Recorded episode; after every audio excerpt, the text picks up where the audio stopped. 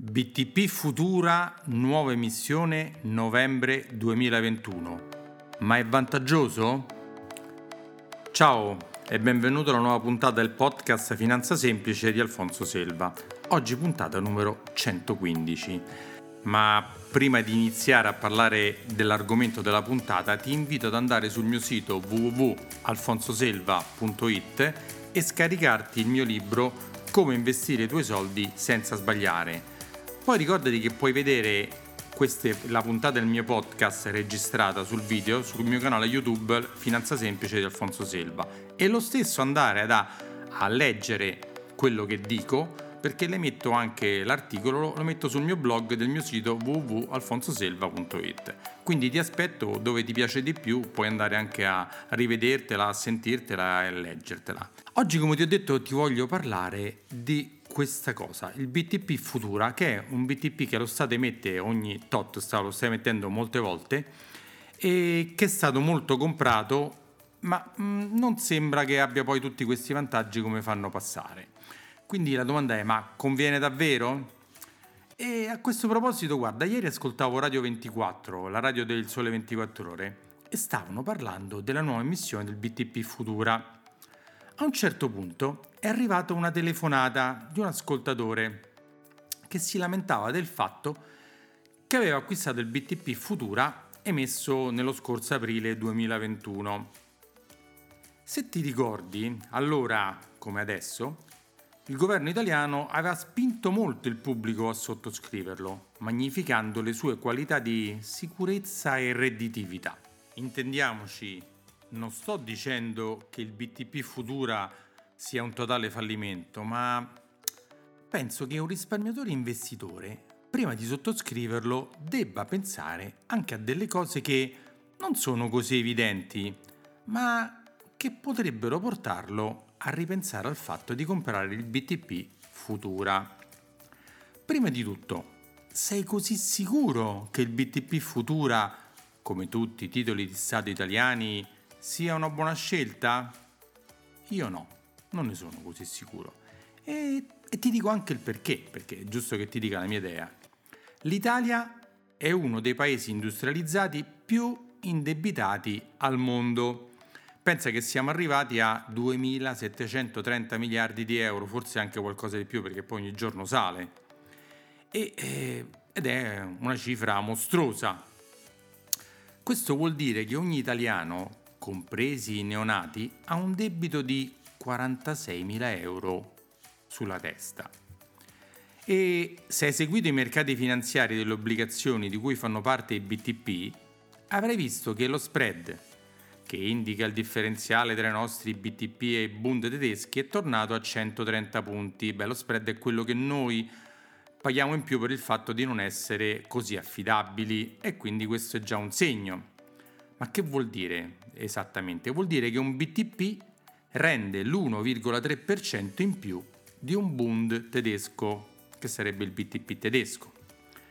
Beh, detto in questo modo sembrerebbe una cosa positiva. Io se compro il BTP guadagno di più, ma il risparmiatore, quindi il risparmiatore italiano che compra un BTP, come ho detto, percepisce un rendimento più alto rispetto a quello tedesco, ma se ci ragioni un poco, la cosa non è così positiva. Anzi, siccome il BTP è un prestito che lo Stato italiano riceve da chi lo compra, allora per lo Stato è un debito. Cioè tu presti i tuoi soldi allo Stato italiano e lui ti dà in cambio un interesse e ti promette che alla scadenza ti restituisce i tuoi soldi. Però pensaci bene, ma tu presteresti il tuo denaro ad una persona che è già molto indebitata, come abbiamo visto prima, e il nostro debito è altissimo? Forse, se ci pensi bene, non lo faresti così a cuor leggero. Altra cosa da considerare è che la BCE, che sarebbe la Banca Centrale Europea, fino ad oggi ha sostenuto con grandi acquisti i titoli di Stato italiani come il BTP e questo ha contribuito a rasserenare i mercati finanziari. Però è giusto che tu sappia per capire, per inquadrare un po' tutto, che la sua presidente, la Christine Lagarde, ha anche detto che prima o poi finiranno gli acquisti e questo potrebbe nuocere molto alle quotazioni del BTP.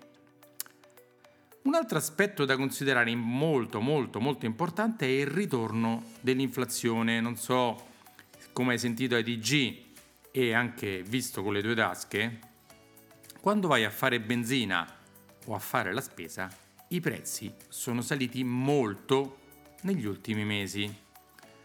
Ti do qualche dato, l'inflazione calcolata ad ottobre 2021 è del 2,9% e si prevede una sua salita nei mesi successivi fino al 3%.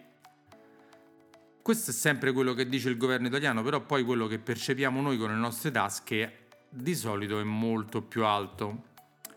E Altra cosa da considerare importante che come, come sicuramente saprai, che l'inflazione generalmente fa salire i tassi ufficiali perché le banche per combattere l'inflazione li alzano presto o tardi e quando i tassi salgono i titoli obbligazionari come i BTP perdono valore. Adesso tu mi dirai ma Alfonso ma in che senso perdono valore e perché? Beh, prima di tutto perché? perché i titoli e perché i BTP sono un titolo a tasso fisso. E siccome sono a tasso fisso, cioè pagano una cedola predeterminata che non cambia mai, i BTP perdono valore perché se i tassi correnti, cioè quelli di oggi, sono più alti me- di quelli dei tassi dei mesi passati, allora i nuovi BTP che lo Stato italiano emette devono avere una cedola più alta di quelli vecchi, perché se no non se li comprerebbe nessuno. Tu ti compreresti oggi un BTP che rende il 3 quando il tasso attuale è il 4? No. E quindi i vecchi BTP per adeguarsi, siccome non possono cambiare il tasso che hanno vecchio, scendono di quotazione sul mercato e si allineano ai nuovi rendimenti di quelli attuali. E questo è quello che è successo ai BTP Futura di quell'ascoltatore di Radio 24 di cui ti parlavo all'inizio. Il BTP, eh, contestualizziamolo perché diamo dei, dei dati, no? Il BTP Futura, emesso ad aprile 2021 con un codice ISIN IT 3x0 544 2097 per identificarlo bene, ha avuto degli alti e dei bassi adesso te li racconto. Dopo essere stato emesso a 100 è sceso il 17 maggio 2021 a 95,36 17 maggio 2021 poi ad agosto il 20 agosto 2021 è risalito a 100.37 quindi quasi no quasi 5 punti di differenza in più ma prima era sceso 5 punti in meno 5% ed oggi a novembre quota intorno a 95 e rotti. Che ne pensi? 5 punti percentuali di alti e di bassi non sono pochi per un titolo obbligazionario che nell'immaginario collettivo non dovrebbe mai perdere perché sento molti clienti che mi dicono io compro i BTP perché sono sicuri. E beh, non è che poi sono proprio così sicuri di non perdere mai. Certo, è sicuramente vero che si aspetti la sua scadenza del 27 aprile 2037 verrà rimborsato a 100. Questo è sicuro se lo Stato italiano non fallisce o se non ci sono problemi. Non credo che succederà, però tutto può succedere nella vita. Ma se ti dovesse servire di venderlo a 95 la quotazione, tu perderesti dei soldi.